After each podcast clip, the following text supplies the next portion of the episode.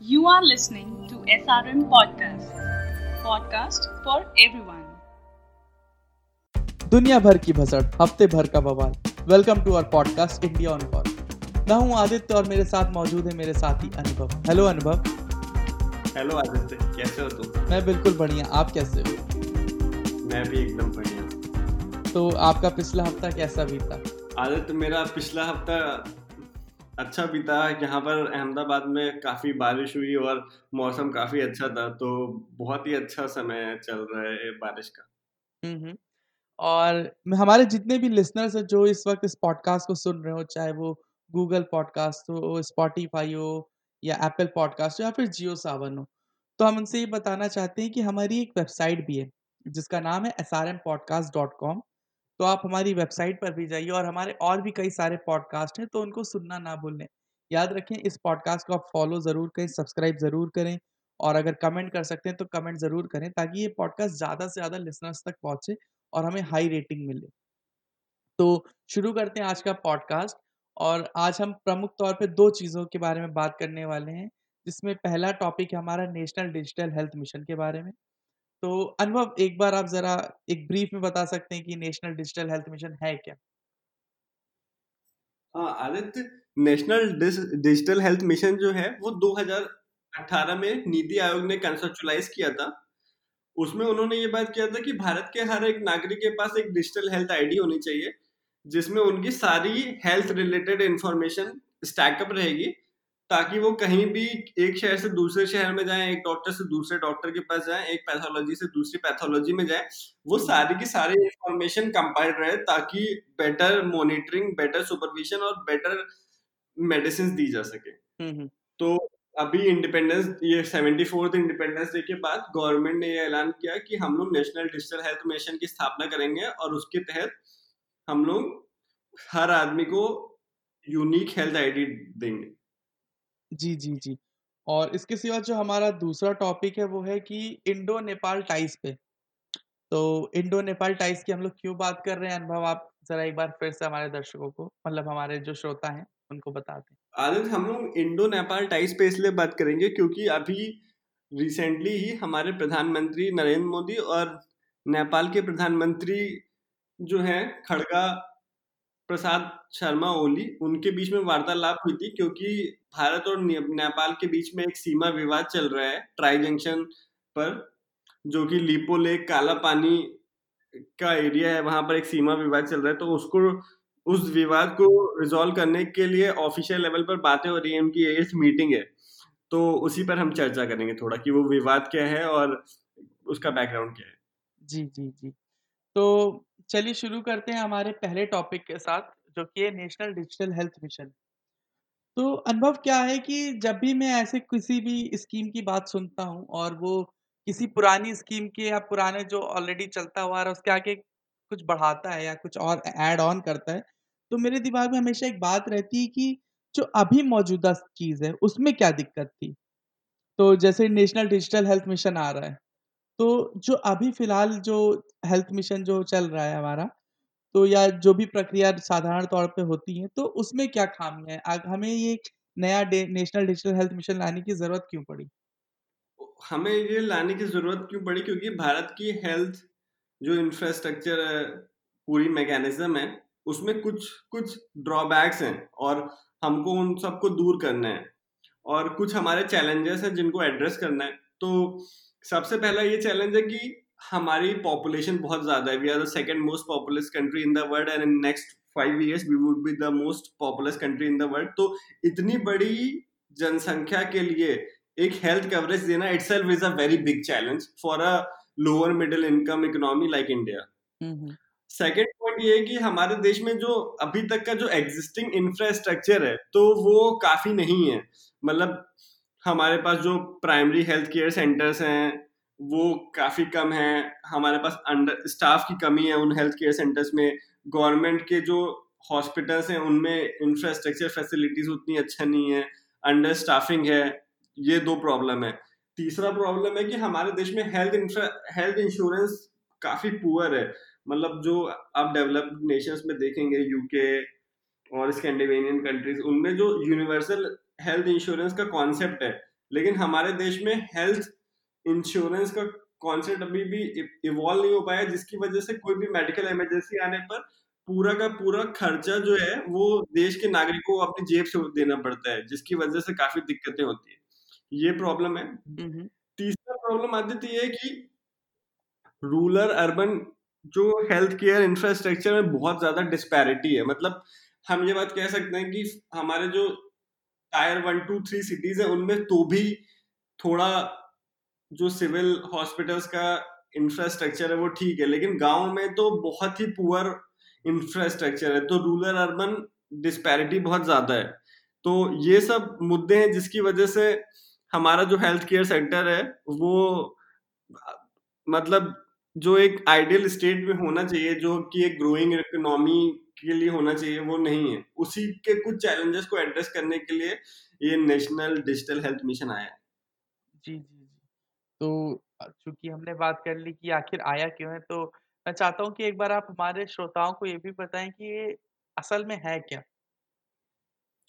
Aditya national digital health mission का जो bed rock है वो है यूनिक हेल्थ आईडी इसका इसका मतलब कि देश के हर नागरिक के लिए एक हेल्थ आईडी बनेगी जिस हेल्थ आईडी में वो जितनी बार भी डॉक्टर्स के पास जाएगा जो भी उसकी प्रिस्क्रिप्शन मेडिसिन रहेंगी और वो जितनी बार पैथोलॉजी पे आ जाएगा उसकी सारी हेल्थ रिपोर्ट्स वो सब एक जगह डिजिटली स्टोर होंगी हम्म, हम्म, हम्म। और ये जो नेशनल डिजिटल हेल्थ मिशन है वो आयुष्मान भारत प्रधानमंत्री जन आरोग्य योजना के तहत बनाया गया है जी जी।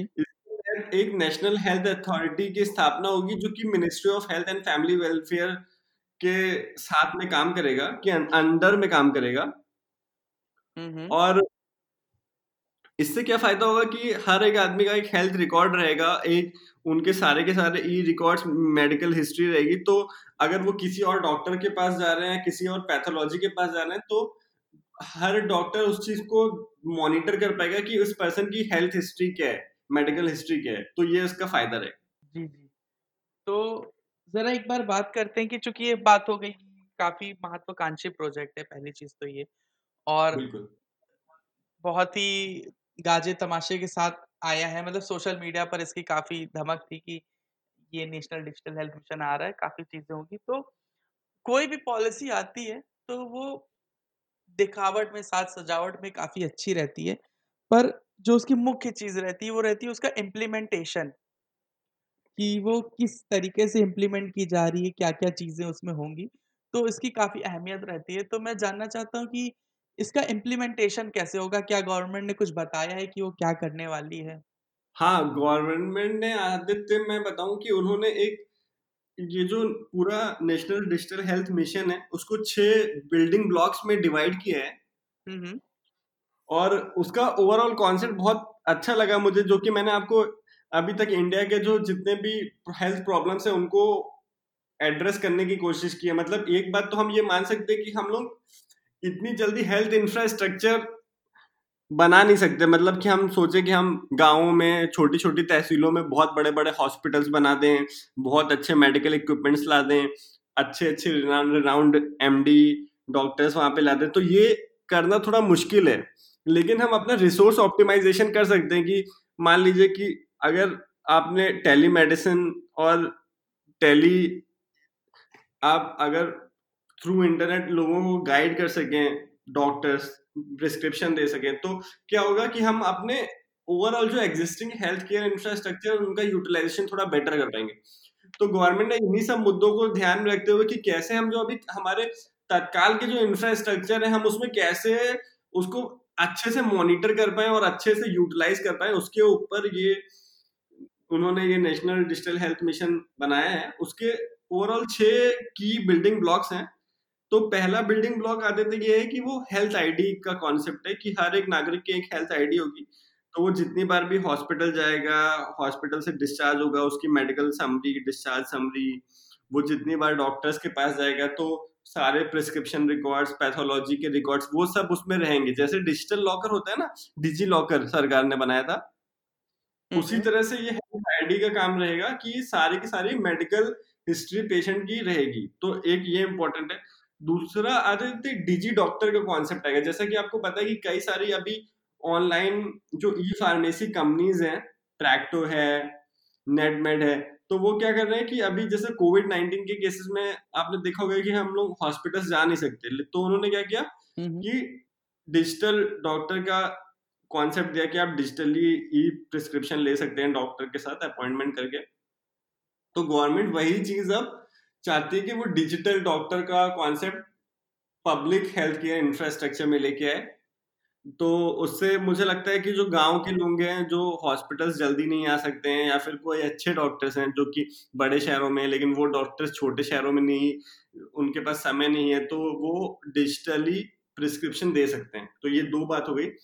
तीसरा है कि गवर्नमेंट हेल्थ फैसिलिटी को मतलब हेल्थ फैसिलिटी को रजिस्ट्री का मतलब रजिस्ट्रेशन का कॉन्सेप्ट क्रिएट करना चाहती है कि जितने भी, जैसे, जितनी भी हमारी फैसिलिटीज़ हैं, जैसे गवर्नमेंट पैथोलॉजीज हैं, कुछ गवर्नमेंट के स्पेशलाइज्ड सेंटर्स हैं मतलब कैंसर के जैसे हैं लिवर है तो वो सब डिजिटल प्लेटफॉर्म पर आ जाएँगे। तो उससे क्या होगा ना कि जैसे मान लीजिए कोई लिवर का किसी को प्रॉब्लम है, ठीक है कि तो उसका सारा का सारा पूरा लिवर का हिस्ट्री जितनी भी उसने टेस्ट कराई है, वो सब हेल्थ आईडी के थ्रू स्टोर हो जाएगा। तो अब वो क्या कर सकता है आदमी? वो जो हमारे देश में लिवर और बाइल जो सर्जरीज हैं, उनके लिए जो दिल्ली में एपेक्स बॉडी है, जो एपेक्स एपेक्स रिसर्च है सेंटर है तो वो उनके थ्रू डायरेक्ट कांटेक्ट कर सकता है डिजिटली तो वो अपने रिपोर्ट भेजेगा तो डॉक्टर उनको बेटर गाइड कर सकते हैं, वहाँ से डायरेक्ट तो ये उसका अच्छा कॉन्सेप्ट है। फिर एक इसमें ये कॉन्सेप्ट है कि पर्सनल हेल्थ रिकॉर्ड है तो जैसे पहले क्या रहता था कि हर आदमी अपनी फ़ाइल बना के रखता था तो वो, वो फ़ाइल खो जाती थी या फिर एक सिंक्रोनाइजेशन की कमी रहती थी ना कि हाँ, आप हाँ। कौन सा पर्सन पहले कब दिखाया पाँच साल पहले आपने क्या दिखाया था। लेकिन अगर एक बार ये पर्सनल हेल्थ रिकॉर्ड बन गया तो फिर आपको कुछ भी कागज़ ले जाने की ज़रूरत नहीं है और सबका सब डेटा लॉन्ग टर्म मेंटेन रहेगा। फिर चौथी चीज़ जो लेके आए वो है ई फार्मेसी का कॉन्सेप्ट इसमें जोड़ा गया है कि आपको दवाई मंगानी है तो बहुत सारी ऐसे दिक्कतें रहती थी कि छोटे शहरों के लोगों को दवाइयाँ नहीं मिलती हैं तो फिर उनको दवाई लेने के लिए बड़े बड़े शहरों में जाना पड़ता है और वहाँ नहीं मिल रही तो फिर और कहीं और उससे भी बड़े शहरों में जाना पड़ता है। लेकिन अगर एक बार ई फार्मेसी का कॉन्सेप्ट आ गया तो कहीं से भी लोग घर बैठे अपने मोबाइल पे क्लिक करके ई फार्मेसी के थ्रू दवाई मंगा पाएँगे, जो कि बहुत ही अच्छा इनिशिएटिव है। और जो छठा और आखिरी इनिशिएटिव है वो है टेलीमेडिसिन का कि आप डायरेक्ट डॉक्टर से टेलीफोन के थ्रू मेडिसिन प्रिस्क्रिप्शन ले सकेंगे। तो उससे आने जाने का समय जो बर्बाद होता है या फिर छोटी मोटी चीज़ों के लिए हम डॉक्टर्स के पास जाते हैं तो वो सब अब हम थ्रू टेलीमेडिसिन कर पाएँगे। तो ये सब इसके की फीचर्स है इम्प्लीमेंटेशन इन्हीं एरियाज़ में इन्हीं डायमेंशंस में होगा। तो चलिए मतलब कि ओवरऑल बात ये है कि जो महँगे महँगे अस्पताल अभी भारत में जो चीज़ें कर रहे थे कि जैसे आप अपोलो जाइए तो अपोलो वालों के पास आपका एक पूरा रिकॉर्ड होता है। अगर आप वहाँ पे दिखा रहे हैं शुरुआत से आप मेदांता जाइए तो मेदांता वालों के पास एक पूरा रिकॉर्ड रहता है। तो सरकार की कोशिश ये है कि वो चीज़ अब ये जो हमारी सरकारी सुविधा है उन सब चीज़ों में भी ये चीज़ें उपलब्ध हो जाए। ठीक है? बिल्कुल। जी जी। तो एक चीज़ और है। अब मुझे चूँकि आपने बताया कि ये सारी कई सारी चीज़ें इम्प्लीमेंटेशन में होंगी तो इसको कौन सी गवर्निंग बॉडी जो है इसको देखेगी? कौन कौन सी बॉडी रहेगी जो इसका पूरा हिसाब किताब ब्योरा कैसे क्या हो रहा है ये सब चीज़ें देखेगी? आदित्य ये जो पूरी योजना है उस पे दो तरह से काम किया जाएगा। इस इसकी दो आर्म्स रहेंगी एक आर्म ये रहेगी जो कि इसका पूरा रेगुलेशन क्रिएट करेगी और दूसरी इसकी एक इम्प्लीमेंटिंग बॉडी होगी। तो इसके लिए सरकार ने एक नेशनल डिजिटल हेल्थ मिशन के तहत एक गवर्निंग काउंसिल की स्थापना की है एम्पावर्ड कमेटी की स्थापना की है तो इसका इस कमेटी का जो चेयरमैन होगा वो भारत का हेल्थ सेक्रेटरी इसका चेयरमैन होगा और इसके जो मेंबर्स होंगे आदित्य तो वो होगा नीति आयोग के सीईओ हम्म। और वुमेन एंड चाइल्ड डेवलपमेंट और सोशल जस्टिस के जो सेक्रेटरीज हैं हाँ। आयुष के सेक्रेटरीज हैं और जो director general of health services हैं और नेशनल इंफॉर्मेशन सेंटर्स के लोग हैं तो हाँ। वो सब लोग इसके मेंबर्स होंगे तो कुल मिला के अगर आप मोटा मोटा देखें तो जो हेल्थ और जो हेल्थ फैमिली प्लानिंग और ये जो मेती है आयुष मिनिस्ट्री है और नेशनल इंफॉर्मेशन सेंटर है तो मतलब एक तरह से देखिए आप देखिए तो जो इंफॉर्मेशन टेक्नोलॉजी मिनिस्ट्री और हेल्थ जो मिनिस्ट्री है family planning health child development women के लिए जो मिनिस्ट्री उन दोनों को के जो ऑफिशियल्स हैं सेक्रेटरीज हैं और नीति आयोग के लोगों को एक जगह, एक साथ इकट्ठा कर कर ये इंफ्रास्ट्रक्चर डेवलपमेंट किया जाएगा। इसके बारे में जितना मुझे लगता है कि हम लोग जान सकते थे, अभी हमने जान लिया है तो कुछ और चीज़ें, कुछ और मतलब बुनियादी चीज़ें बची हैं, जैसे कि अभी आपने ओवरऑल बता दिया कि क्या है, क्या होगा। इसका एक ब्रॉडर लेवल पे मैं आपसे इस टॉपिक के बारे में एक एंड नोट लेना चाहता हूँ कि इसका एक सिग्निफिकेंस पूरी सोसाइटी पे क्या रहेगा? जो इसका सबसे बड़ा सिग्निफिकेंस रहेगा वो है कि ये मिशन जो है वो हेल्थ सेक्टर में जो हम, हमारा जो गैप है कि हमारा जो हेल्थ सेक्टर में अभी जिस लेवल पर हमारा हेल्थ सेक्टर होना चाहिए, वो नहीं है। तो through telemedicine e pharmacy e सब प्रिस्क्रिप्शन हेल्थ रिकॉर्ड तो वो सब चीज़ें ये एक तरह से लीप फ्रॉगिंग हो जाएगी कि हम लोग अपने आप को जो एडवांस डेवलप्ड इकोनॉमी में जो कॉन्सेप्ट चल रहे थे, हम we would leapfrog leapfrog to that kind of services उसका सबसे बड़ा एडवांटेज है। दूसरा है कि ऑप्टिमल यूटिलाइजेशन ऑफ़ रिसोर्सेज हो जाएँगे कि जैसे कई सारे रिसर्च सेंटर्स हैं, वो अपना पर्सनल काम उनके रिसर्च कर रहे हैं, लेकिन उन सब की फैसिलिटीज़ अब गाँव गाँव पहुँच सकेंगी थ्रू ई पोर्टल्स और तीसरा जो इसका बहुत बड़ा सिग्निफिकेंस है कि जो सस्टेनेबल डेवलपमेंट गोल्स का गोल नंबर 3.8 तक यूनिवर्सल हेल्थ कवरेज अगर हमने ये हेल्थ कार्ड का जैसे आधार कार्ड की स्थापना की थी, अगर हमने उस लेवल का इसको क्रिएट कर दिया तो आप समझ सकते हैं कि हम यूनिवर्सल हेल्थ कवरेज मतलब हर एक नागरिक के पास हेल्थ कवरेज हो जाएगी। हर आदमी through their mobile they would be able to access telemedicine and e online pharmacy तो इससे जो समझ लीजिए जो हम लोग का फ्लिपकार्ट और जो अमेजोन ने जो कि पूरा online e market place create किया था उसी तरह का उसी लेवल का रिवॉल्यूशन हेल्थ सेक्टर में भी आ जाएगा हम्म, हम्म, हम्म। और और इसका इम्प्लीमेंटेशन जो है वो आदित्य अभी पायलट प्रोजेक्ट इसका लॉन्च किया जाएगा तो उसमें लद्दाख है दमन दीव चंडीगढ़ अंडमान निकोबार लक्षद्वीप इनमें इसका पायलट प्रोजेक्ट रन किया जाएगा और फिर ब्रॉडर लेवल पर ये देश में हर जगह किया जाएगा। जी जी जी।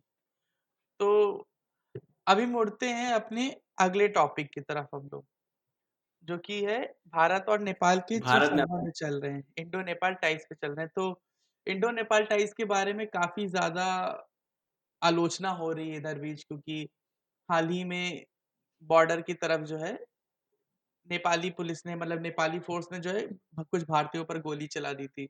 उसके बाद काफ़ी तीखे तीखे संवाद भी हुए नेपाल और इंडिया के बीच में। नेपाल की तरफ़ से ज़्यादा हुए इंडिया की तरफ़ से उसको बस थोड़ा सा कूल किया गया है उस चीज़ को काम किया गया है। और जो सोशल मीडिया है हमारा उसमें बार बार ये हो रहा है कि नेपाल के जो संबंध है वो चाइना से बढ़ते जा रहे हैं और भारत से कम हो रहे हैं। इस, इसके पीछे भी एक वजह है कि भारत और नेपाल के संबंध जो खटास आ रही है। तो अनुभव हम जानना चाहेंगे कि ये बॉर्डर इशू जो नेपाल के साथ हमारा चल रहा है, वो आखिर है क्या? आदित्य, ये बॉर्डर इशू जो चल रहा है, वो है भारत, चाइना और नेपाल का ट्राइजेक्शन एरिया है। उस एरिया में काला पानी, वो जो पूरा ट्राई जंक्शन है, उसमें काला पानी एरिया का एक सीमा विवाद है। उसमें लिपू लेक, लिम्पियादुरा और काली, काला पानी ट्राई जंक्शन में भारत कहता है कि ये तीनों के तीनों एरिया भारत के हैं। और नेपाल ने अभी जल्दी ही अपने संसद में अपना अपडेटेड मैप अमेंड करवाया और उन्होंने ये तीनों के तीनों एरिया इंडिया में दिखाए। तो ये एक इनका सीमा विवाद है। तो अभी हम लोगों को उसको रिजॉल्व करना है क्योंकि भारत और नेपाल के रिश्ते जो एकदम फ्रेंडली नेशन थे कहीं पे भी पासपोर्ट की रिक्वायरमेंट नहीं थी आवागमन फ्री था। तो इन सब बॉर्डर इश्यूज़ की वजह से वो थोड़े डेंट हो रहे जी जी जी।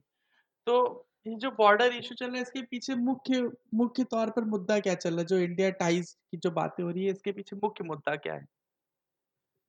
आदित्य इसका जो मैं आपको इसका बैकग्राउंड बताता हूँ कि ये चीज़ें हो कहाँ से रही है। तो सबसे पहले मैं ये बताऊँ कि जो भारत और नेपाल का जो बाउंड्री डिसाइड हुआ था वो कब हुआ था? वो हुआ था 1815 में। हम्म तो हुआ था कि नेपाल में उस समय गोरखा काफ़ी प्रोमिनेंट ग्रुप था वो वहाँ पे राज करते थे काफ़ी ज़्यादा एरिया में। तो ईस्ट इंडिया कंपनी और गोरखा के बीच में काफ़ी ज़्यादा सीमा विवाद हुआ करते थे उत्तराखंड में और सिक्किम में। तो वो वहाँ पर लगभग दो साल तक लड़ाई चली। फिर आखिरी में एक ट्रीटी हुई थी उस ट्रीटी का नाम था treaty of Sugauli hmm hmm तो उस ट्रीटी ऑफ़ सुगौली में ये डिसाइड हुआ कि भारत और नेपाल का बॉर्डर होगा दो नदियाँ मतलब एक नदी है काली तो काली के राइट साइड वाला सारा एरिया नेपाल का और नदी के इस साइड का काली नदी के इस साइड का एरिया सारा भारत का। ये बात थी western western side of Nepal का और ईस्टर्न साइड में मेची रिवर जो थी तो मेची रिवर का अंदर का सारा एरिया नेपाल का और उसके आउटसाइड का सारा एरिया जो था वो होगा इंडिया का। तो अब जानने की बात है कि ये तो बहुत ही अच्छी और सिंपल ट्रीटी है मतलब नदी का एक तरफ़ का एरिया सा, सारा आपका नदी का दूसरी तरफ़ का सारा एरिया हमारा। तो यह विवाद कहाँ से आया। आदित्य विवाद यहाँ से आया कि भारत का जो ये जो एरिया है ये पिथौरागढ़ डिस्ट्रिक्ट में आता है उत्तराखंड में। उत्तराखंड का एरिया जो है। हाँ उत, हाँ ये एरिया असल में उत्तराखंड के पिथौरागढ़ डिस्ट्रिक्ट में आता है। तो जैसा कि हमें सब पता है कि हमारे जो बॉर्डर्स हैं वो ऐसा कोई दीवार नहीं उठाई गई है कि कहीं पे दीवार उठाई गई है या फिर एकदम मज़बूत फोर्टिफिकेशन है फेंसिंग है। तो मतलब ये सब अंडरस्टैंडिंग है कि ये एरिया आपका है ये एरिया हमारा है। तो यहाँ पर बात आदित्य कहाँ से उठती है कि ये जो नदी है ना काली तो ये नदी काली जो है वो भारत ये मानता है कि ये नदी लिपू लेक जो पास है जो कि भारत और चाइना को जोड़ता है वो लिपू लेक पास के नीचे से आती है।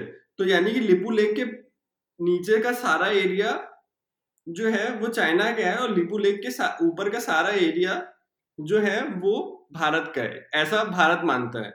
ठीक है? तो लिपू अब बात आती है लिपू लेक के ऊपर का कौन सा एरिया है? तो लिपू लेक के जो ऊपर के एरिया है आदित्य वो ये तीनों एरिया है। सबसे ऊपर है लिम्पियाधुरा और बीच में है काला पानी और जो ऊपर का एरिया है वो है लिपू लेक। तो इस मतलब भारत के पॉइंट ऑफ़ व्यू से ये तीनों के तीनों एरिया लिम्पियाधुरा काला पानी और लिपू लेक तीनों भारत के एरिया हुए ठीक है? लेकिन नेपाल क्या कहता है? नेपाल कहता है कि जो लिम्पियाधुरा एरिया है वहाँ से जो न, जो पानी आता है असलियत में वही पानी है नद, काली नदी का। तो उसका कहना है कि जो भारत का पॉइंट ऑफ़ व्यू है कि लिपू लेक के नीचे से जो पानी आ रहा है और लिपू लेक के नीचे से होते हुए काला पानी से होते हुए जो बॉर्डर बन रहा है वो हमारा बॉर्डर नहीं है। हमारा बॉर्डर है लिम्पिया दूरा से जो नदी आ रही है, उसका पानी ही हमारा मेन बॉर्डर है। तो उस, अगर आप नेपाल के पॉइंट ऑफ़ व्यू से देखेंगे तो ये जो पूरा लगभग 430 स्क्वायर किलोमीटर का एरिया है लिपू लेक लिम्पियादुरा काला पानी जो तीनों आते हैं, वो नेपाल का हुआ। लेकिन इसमें ये बात समझने की है कि जब से ये ट्रीटी हुई थी ट्रीटी ऑफ़ सगौली 1816 में ये रेटिफाई हुई थी तब से ये तीनों का तीनों एरिया भारत के पास है। और ये आदि तो ये जो पूरा मसला उठा ना ये मसला मैं आपको बताता हूँ ये मसला उठा कैसे? तो ये हम्म। मसला उठा कैसे कि भारत ने 8 मई 2020 को एक 80 हाँ। किलोमीटर की एक रोड इनोग्रेट की। तो वो रोड जो थी वो भारत से में लिपू लेक जो पूरा चाइना का बॉर्डर है लिपू लेक पास वहाँ तक ये पूरी रोड जाती है। जी जी जी। ये रोड जो भारत ने बनाई पूरी लिपू लेक तक तो उससे क्या हुआ? भारत, अब चाइना के एकदम मुँह तक आ गया। भारत के पास मतलब रोड इंफ्रास्ट्रक्चर हो गया to right at the border of China जो लिपू लेक पास है। तो पासेस तो हम, हमें खुद ही पता है कि हिस्टोरिकली भी पासेस आवागमन के लिए अच्छे होते हैं। मतलब पहाड़ों में पासेस से ही आवागमन होता है और भारत ने उस पर भी ये 80 किलोमीटर की रोड बनाई तो उससे क्या है कि हम डायरेक्टली चाइना के मुँह तक पहुँच गए। लेकिन नेपाल को इस नेपाल ने इस चीज़ के लिए आपत्ति जताई कि ये जो आपने रोड बनाई है ये असलियत में लिपू लेक तक वो हमारा एरिया है। तो वहाँ से पूरा का पूरा बखेड़ा खड़ा हुआ और उसके बाद नेपाल ने बोला कि नहीं ये हमारा एरिया है और संसद में भी उन्होंने इसको पास कराने की कोशिश की। मैं मैं एक चीज़ ये जानना चा, जानना चाहता हूँ कि अभी तक ये इशू जैसे अभी आपने बताया तो ये अभी तक इशू क्यों नहीं था? ये जब नेपाल रोड बनी तब तभी क्यों आया? और ये पहले ये इशू क्यों नहीं चल रहा था? क्योंकि मुझे मेरी जो समझ है तो ये इसी के साथ साथ हमारे जो नेपाल के साथ जब जैसे जैसे ये इशू बढ़ता जा रहा है वैसे ही वैसे हमारे जो नेपाल के साथ जो संबंध है वो भी कमज़ोर होते जा रहे हैं कच्चे थोड़े होते जा रहे हैं। तो मैं ये चीज़ समझना चाहता हूँ कि संबंध में गिरावट कैसे आई और ये इशू अचानक से कैसे आ गया? आदित्य पिछले कुछ समय से मतलब मैं आपको बोलूँ कि जब से मतलब नेपाल भारत के रिश्ते जो प्रेजेंट गवर्नमेंट है तो जब एक ये गवर्नमेंट आई 2014 में तो नेपाल एक हिंदू राष्ट्र है और ऐसा माना जा रहा था कि ये दोनों देशों की टाइल्स और ज़्यादा गहरी हो जाएँगी क्योंकि हमारे प्रधानमंत्री ने खुद जो अपना पहला शपथ ग्रहण समारोह था उसमें आसपास के सारे नेबर्स को इनवाइट किया था। और नेपाल एक हिंदू राष्ट्र था उसकी भारत से पुरानी मित्रता भी थी तो ऐसा लग रहा था कि बहुत अच्छी टाइज हो जाएँगी। लेकिन चीज़ें ऐसी हुई नहीं चीज़ें उसकी उल्टी हो गई। उसका सबसे पहला रीजन था मधेशी इशू था। तो 2015 में नेपाल का कॉन्स्टिट्यूशन आया था। तो वहाँ पर उस कॉन्स्टिट्यूशन में एरियाज़ के रिप्रेजेंटेशन इन द पार्लियामेंट था। तो वहाँ पे पूरा एक जो तराई बेल्ट का जो एरिया है आदित्य जी जी। भारत, नेपाल उसमें एक ग्रुप है जो, जिसकी पॉपुलेशन नेपाल में अच्छी खासी पॉपुलेशन है almost one third of the population of Nepal है, मधेशियों की। तो उनका रिप्रेजेंटेशन इन द पार्लियामेंट काफ़ी कम था मतलब कि in proportion of their population the representation of Madhesi people in the parliament was very less तो उस पर मधेशियों ने बहुत ज़्यादा क्रांति मचाई, बहुत ज़्यादा रेबल किया ब्लॉकेट किया। तो नेपाल ने इस पूरे एंगल में ये देखा कि ये जो मधेशी लोग हैं ये जो रेबल हैं उसमें भारत बहुत ज़्यादा इनका साथ दे रहा है। तो और उसका एक रीजन भी था मतलब भारत ने ऑफिशियली ऐसा बोला नहीं कि उनका साथ दे रहा है लेकिन भारत नेपाल ने इसको ऐसा इसलिए समझा क्योंकि जो मधेशी है वो तराई रीजन से आते हैं और उनका जो संबंध है जो भारत का तराई एरिया है उससे बहुत ज़्यादा है। तो ऐसा मान ऐसा मतलब ऐसा परसीव कर रहे थे वो लोग कि भारत का जो ऑफिशियल्स हैं they have got soft corner for the Madhesi people and they want Madhesi people to have a greater say in the overall parliament तो उसी के समय भारत ने एक इकोनॉमिक ब्लॉकेट भी किया था अगर आपको याद हो तो जिसकी वजह से बहुत ज़्यादा शॉर्ट आइज़ हो गए थे क्योंकि हम लोग ही हैं जो कि नेपाल को फ्यूल सप्लाई भेजते हैं जो इंडियन ऑयल और इन सब ये सब जो कंपनीज़ का पाइपलाइन है वही यहाँ से पेट्रोलियम प्रोडक्ट्स देते हैं तो भारत ने वहाँ उस समय ब्लॉकेट कर दिया था तो वो बहुत ही ज़्यादा बुरा परसीव किया गया था नेपाल में।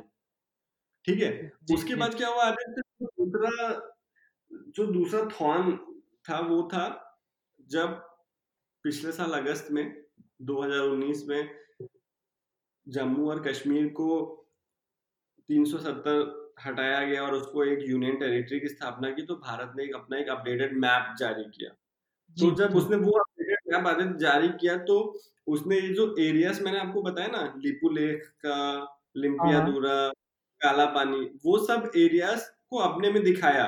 तो नेपाल ने बोला कि नहीं नहीं ये तो आप एकदम गलत दिखा रहे हैं। ये आपने जो सगौली की ट्रीटी थी वो ट्रीटी आपने ठीक से समझी नहीं। ये सब एरिया हमारे हैं। जी जी। तो उन्होंने नेपाल में जो उनके भारत का काउंसलेट है वहाँ पे अपना विरोध दर्ज किया था ठीक है? फिर जो मैंने आपको बात बताई कि इस साल जो 8 मई को भारत ने वो 80 किलोमीटर का जो रोड लिंक जो लिपू लेक पास तक जाता था उसको इनोग्रेट किया। तो नेपाल ने बोला कि आपने तो स्टेटस क्यों चेंज कर दिया? आपने वहाँ पे रोड बना दिया और वो तो हमारा एरिया है। हम्म, हम्म, तो हम्म। उससे बहुत ज़्यादा मामला बिगड़ा और उसके जवाब में जो भारत ने ये सब किया, उसके जवाब में अभी तेरह और चौदह जून को नेपाल के जो लोअर हाउस में पार्लियामेंट ने यूनानिमसली कॉन्स्टिट्यूशन को अमेंड करके अपना नया पॉलिटिकल मैप जारी किया और नए पॉलिटिकल मैप में बोला कि लिम्पिया दूरा काला पानी और लिपू लेक पास जो है, वो, जो अभी भारत के पास है, वो नेपाल का एरिया है। तो यहाँ, ये सारे मुद्दे की वजह से हमारे टाइस काफ़ी खराब हो गए। जी जी। तो एक चीज़ और काफ़ी जो प्रचलित है वो ये है कि नेपाल के साथ भारत के जो भी मामले बिगड़ रहे हैं, उसमें एक रीजन ये भी है कि नेपाल चाइना से बहुत करीब जा रहा है और चाइना जो है वो भारत को काउंटर करना चाहता है और कॉर्नर करना चाहता है अलग से तो वो इसलिए नेपाल से ज़्यादा नज़दीकियाँ बढ़ा रहा है और ये चीज़ें नेपाल की नहीं है, बल्कि चाइना के द्वारा उपजाई हुई हैं। तो आप इसके बारे में जो नेपाल के और चाइना के जो टाइज हो रहे हैं उनके जो संबंध हैं उनके बारे में आप क्या कहना चाहते हैं? आदित्य जैसा कि हम सब जानते हैं कि नेपाल एक लैंड लॉक कंट्री है जी। ठीक है। तो उसको जितना भी उसका इम्पोर्ट होगा तो या तो उसका एयर कार्गो से उसका इम्पोर्ट होगा। ठीक है? या तो वो बाई रोड इम्पोर्ट करेगा चीज़ें तो वो भारत के रास्ते से ही इंपोर्ट करेगा। तो नेपाल के लोगों को धीरे धीरे जैसे जैसे समय बढ़ रहा है, उनको ये रियलाइज़ हो रहा है कि भारत एकदम बिग ब्रदर की तरह मतलब बुली कर रहा है, कि भारत के पास एक एडवांटेज है कि नेपाल पूरा लैंड लॉक कंट्री है। उसका सारा का सारा इम्पोर्ट जो है वो भारत के रास्ते से ही होता है। तो उसको ऐसा फीलिंग आ रहा है कि भारत इस चीज़ का एडवांटेज उठा के हम, हमें बुली कर रहा है। तो तो नेपाल हमेशा से उसके माइंड में ये बात है कि हमारे पास एक अल्टरनेटिव और भी होना चाहिए ताकि जो भारत का ये जो बिग ब्रदर वाला नेचर है वो थोड़ा सा न्यूट्रलाइज हो सके। तो ही उसको ये बात ऐसा लगा कि अगर वो चाइना के साथ दोस्ती थोड़ी सी बढ़ा लेगा और जो उसका हंड्रेड परसेंट इम्पोर्ट भारत के रास्ते से आ रहा है अगर वो थोड़ा चाइना के रास्ते से भी आएगा तो उसका जो पूरा भारत के ऊपर जो डिपेंडेंसी है वो काफ़ी हद तक कम हो जाएगी। हम्म, हम्म। उसी की वजह से नेपाल खुद चाइना के करीब आ रहा है और जैसे कि हमें पता है कि हमारे और चाइना के रिलेशन ज़्यादा अच्छे नहीं है। तो चाइना हमेशा कोई ना कोई ऐसा मुद्दा देखेगा ही कि वो भारत के जो क्लोज फ्रेंड्स हैं, उनके साथ अपनी नजदीकियाँ बढ़ाए ताकि जो भारत और चाइना के बीच में जो बफर स्टेट है, वो चाइना की तरफ़ टिल्ट हो जाए। तो उससे चाइना को बहुत ज़्यादा बड़ा टेक्निकल एडवांटेज मिल जाएगा। तो उसी की वजह से चाइना ने क्या किया? उन्होंने बहुत सारा इंफ्रास्ट्रक्चर डेवलपमेंट शुरू किया। तो 2015 के बाद से ये इकोनॉमिक ब्लॉकेट हुआ जो मैंने आपको बताया मदेशी इशू के बाद। उसके बाद से आदित्य अब स्थिति ऐसी आ गई है कि नेपाल का जितना भी टोटल फ्यूल रिक्वायरमेंट है वो उसका 33 परसेंट रिक्वायरमेंट अब चाइना फुलफिल करता है ठीक है? Okay okay, okay. okay. और और उसके बाद वहाँ पे चाइना ने बहुत सारे इंफ्रास्ट्रक्चर प्रोजेक्ट लगाए मतलब हमने नेपाल के लिए बहुत रोड बनाए ब्रिजेस बनाए उनके कई सारे इंफ्रास्ट्रक्चर किए लेकिन चाइना दुनिया का second most economic powerful country है। तो उसके पास हमसे ज़्यादा फैसिलिटी और उसने वहाँ पर काफ़ी ज़्यादा इन्वेस्टमेंट किया। मतलब उसने जो है वो नेपाल का में एक नया काठमांडू में एक एयरपोर्ट बनाने की बात कही फिर उसने जो तिब्बत की कैपिटल है लहासा वहाँ से लेके का, काठमांडू तक का एक वो रेलवे लाइन बना रहे हैं। ताकि चाइनीज़ नेपाल में मतलब टूरिज़्म जो उनका एक सेट पैटर्न है कि जब भी वो किसी नए देश में इंट्रूशन करना चाहते हैं तो वो जो चीज़ें करते जैसे कि उन्होंने श्रीलंका के साथ किया तो हाँ वही जैसा तो वो उस तरह की चीज़ें कर रहे हैं वो हाइड्रो इलेक्ट्रिक प्रोजेक्ट में इन्वेस्ट कर रहे हैं। तो नेपाल को क्या और नेपाल को क्विक गेन्स उनको लग रहा है कि हमारा क्विक गेन्स हो रहे हैं कि हमारे जो इम्पोर्ट इशू था वो चाइना रिजोल्व कर देगा टूरिज़्म इंडस्ट्री अच्छे से स्टेब्लिश हो जाएगी, हमारा रोड और एयरपोर्ट इंफ्रास्ट्रक्चर डेवलपमेंट हो जाएगा, हमारे पास हाइड्रो इलेक्ट्रिक के बड़े बड़े प्रोजेक्ट आ जाएँगे। तो उनको लग रहा है भारत तो हमारे लिए बहुत ही स्लो और स्टडी काम कर रहा है, लेकिन ये सब तो बहुत ही बिग बैंग इंफ्रास्ट्रक्चर प्रोजेक्ट्स हैं। तो नेचुरल सी बात है कि नेपाल इन सब चीज़ों की वजह से वो हो रहा है चाइना की तरफ़। तो अनुभव, आज आपके साथ हमने बात की और आपने हमें काफ़ी ज़्यादा अच्छी चीज़ें बताई और जो काफ़ी टाइम से जो नेपाल पे जो मसला चलता रहा है उसके बारे में भी आपने बहुत ही अच्छे विस्तार से बताया। तो मैं आपसे इस कन्वर्सेशन को अभी ज़रा एंड करना चाहता हूँ और उसके पहले मैं आपसे एक एंड नोट लेना चाहता हूँ कि आपकी क्या राय है? जाते-जाते हमारी नेशनल डिजिटल हेल्थ मिशन पे और हमारा जो ये नेपाल का इंडिया के साथ जो भी टाइप चल रहे हैं उस पर तो नेशनल हेल्थ मिशन के बारे में, डिजिटल हेल्थ मिशन के बारे में आप हमें अपना एक एंड नोट दे दीजिए। Aditya national digital health mission एक बहुत ही महत्वाकांक्षी योजना है। हम्म, और समय की मांग भी है कि हम लोग अपने जितनी भी सारी फैसिलिटी हैं उनको एक प्लेटफॉर्म पे एग्रीगेट करें बेटर डेटा माइनिंग करें और उन सब चीज़ों को बेटर यूटिलाइज करें थ्रू इंटर इंटरनेट फैसिलिटी और मुझे लगता है वो बहुत ही प्रोग्रेसिव इवेंट है। देखना ये है कि वो कैसे स्पैन आउट होता है अक्रॉस द कंट्री पर मुझे उससे बहुत ज़्यादा उम्मीद है खासकर टेलीमेडिसिन ई फार्मेसी से। जी जी। और मुझे लगता है कि ये भारत की बहुत सारी समस्याओं को दूर करेगा जैसे हमारे जैसे जैसे हमारे यहाँ मोबाइल क्रांति बढ़ेगी फाइव जी नेटवर्क का रोल आउट होगा ये सब चीज़ें देश के इंफ्रास्ट्रक्चर हेल्थ इंफ्रास्ट्रक्चर में काफ़ी इम्प्रूवमेंट आएगी। जी जी जी। और नेपाल के बारे में आपकी नेपाल के साथ जो भी हमारा चल रहा है उसके बारे में आपकी क्या राय है? आदित्य, नेपाल और भारत का जो रिलेशन है, वो अगर आप देखिए साउथ एशिया में किसी भी देश का ऐसा रिलेशन नहीं है कि हमारा फ्री बॉर्डर है, नेपाल के लोगों, लोग भारत में ऑलमोस्ट बीस परसेंट नेपाल की टोटल पॉपुलेशन इस वक्त भारत में रहती है, काम करती है। हमारा वहाँ से रोटी बेटी का संबंध है, इतना फ्री ट्रेड ट्रेड है। किसी भी तरह का कोई मतलब ऐसा नहीं लगता कि वो कोई दूसरा देश है, जैसा लगता है दो भाई साथ में रहते हैं। ऐसा इतना अच्छा डेमोक्रेटिक सेटअप इतना अच्छा relation between two countries is never seen in this part of the world it is you can see those things in highly developed western European economies but it is a rare rarest of the rare event in some developing country तो I want कि उसकी जो sanctity है वो बरकरार रहे और जल्द से जल्द भारत जितने भी थॉन्स हैं, जितने भी चीज़ें हैं जो कि हम लोगों को एक दूसरे से दूर ले जा रहे हैं उनको हटाए जल्दी से जल्दी और वापस से एक प्रिस्टीन रिलेशनशिप एस्टेब्लिश जी जी जी। तो जैसा कि आपने बताया और काफ़ी हमारे दर्शकों को भी बहुत हमारे जो श्रोता हैं उनको भी बहुत ही ज़्यादा चीज़ें जानने को मिली।